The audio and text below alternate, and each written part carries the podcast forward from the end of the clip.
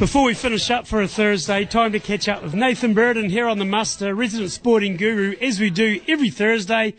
Good afternoon, Nathan. How are you? Yeah, g'day, mate. How are you? Not bad, not bad. I've had seven days to contemplate my health, and um, so far so good. Yeah, plenty of time to, to stare at the navel and watch the grass grow. Well, not too much grass growing. Uh, mowed the lawn once, but watching a heap of tennis on TV, to be honest. The, the Indian Wells. It's now some BNP Paribas, some banks overtaking the naming rights, but that's been happening over the last seven days, or four or five days anyway, mate. Gee, there's some good tennis happening. Yeah, what is it about that tournament though? There's quite often some controversy coming out of that, and and and this year again, there's there's always sort of something going on with the crowd, or um, yeah, interesting situation. Nick Kyrgios, he's playing. That's probably half the reason.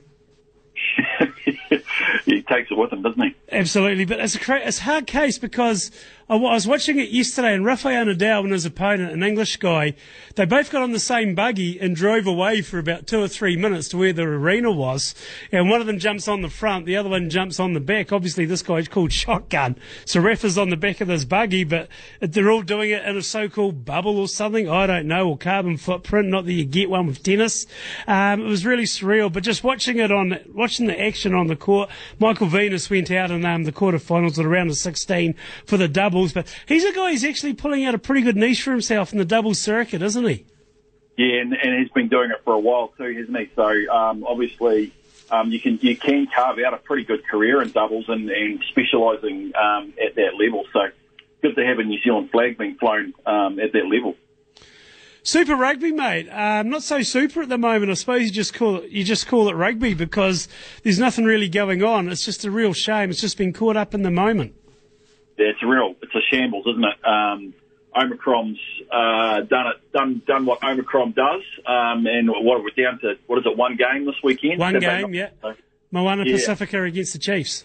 And and you've got to feel for Moana Pacifica. I mean, they've, they've had that one outing against the Crusaders and, and put in a, a, a pretty sterling effort. Really, I think yeah. I think last when we were talking about it before the game, you know, it, was, it seemed a bit dire. That had that had um, such a such a disrupted. Um, uh, preparation, but there was a bit of pent up frustration, I think, that went into that uh, went into that game, and um, and they really gave the Crusaders a bit of a hurry up. So.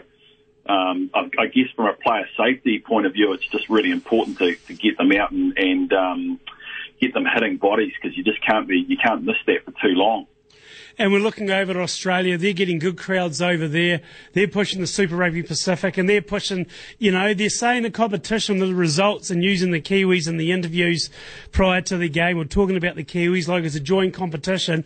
But obviously borders opening up in the next couple of weeks. We may finally start to see something. But until we get these crowds back, I mean, it's ridiculous. This Cricket World Cup is going on at the moment. Um, you're allowed a good crowd at the basin, say 4,000 people, but you allow pods of 100 to go on at a rugby stadium. It makes no sense whatsoever. No, I can't. I can't argue with that, mate. It uh, does seem a bit bizarre, um, and, and, allegedly there's sort of discussions uh, ongoing to try and um, to create a bit more of a, a, level playing field, I guess you could say. But um, yeah, it does it does seem it does seem a bit strange. But to be honest, Super Rugby's got bigger issues than that, doesn't it?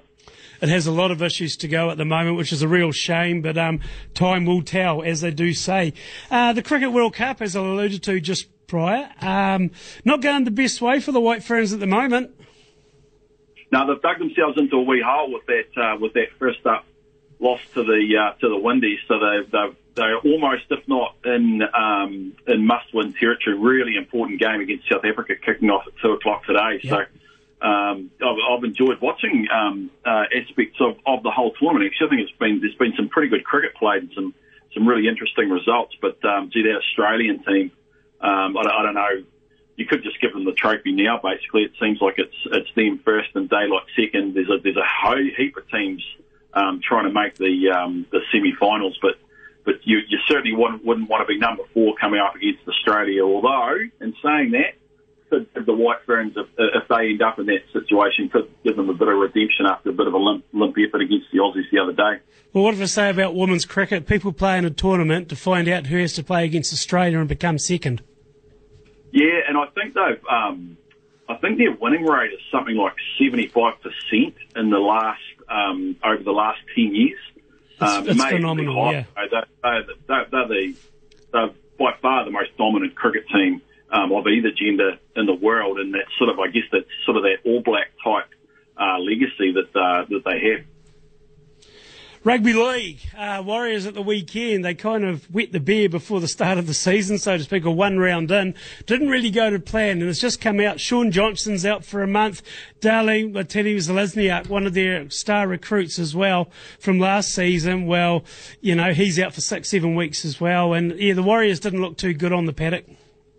Yeah, interesting to get your review off here, mate, uh, just before we started, but um, I didn't I didn't see the game. Um, it seemed like a bit of a, a, a nice friendly matchup. Um, St George, who I think were a, a similar sort of um, finish last year, so um, good one for the Warriors to get first up. Obviously, not not the not the best result, but um, and and to lose Shaun uh, Johnson, who you know inevitably a lot of um, a lot of the, the season will rest on, but to miss to miss a whole month um, is is not a great start. But uh, can someone step up into the breach? I suppose time will tell. So they've got the Gold Coast Titans this weekend. Uh, I'm not anticipating a win there, I'll be honest. The Titans are actually a side who are on the up. If they can contain David Fifita, who is a beast for the Titans, maybe a different story. Uh, before we wrap up, Nath, uh, Academy Southland, got a couple of things you'd like to mention? Yeah, absolutely. So they, um, Academy, a two-year program uh, highlighting the the best young uh, sporting talent in the province. They do a great job of uh, getting those kids ready for the for the next level and uh, they've announced their intake um, for for this year. So 12 really talented uh, young kids, uh, and not so young actually. So, uh, so they've Sheldon Bagri Howley, uh, who's who is who is young, I suppose, um, but uh, good good Gore lad. Um, yeah, good Gore on. Yep. A very very talented bowler. Uh, he's been included in that group. Has been working with the academy in recent times, sort of developing and honing those mental skills that are so important. Um, and, and he's a full-time member of the academy now. But um, yeah, just a shout out to SBS Bank uh, Academy Southland. They do a fantastic job of uh, of getting kids ready to, to represent Southland in New Zealand. And this IRT Southland Sports Awards coming up too. Yeah, a few months away, but I, I guess it's probably a, a, chance for people to start thinking um, about, you know, anyone can make a nomination for those awards, and we'll have some more details out of Active Southland uh, soon around how you can nominate. Um, but I guess to think about, particularly in that services to sport um, category, um, and and across all the categories around some. There's there's obviously some really worthy people out there who help to make sport happen and uh, are really the key to making sport happen. So if people want to start having having we think about that, it would be great. Good on you, mate. Thanks for talking, Nate. Talk next week. Lovely. Thanks, mate.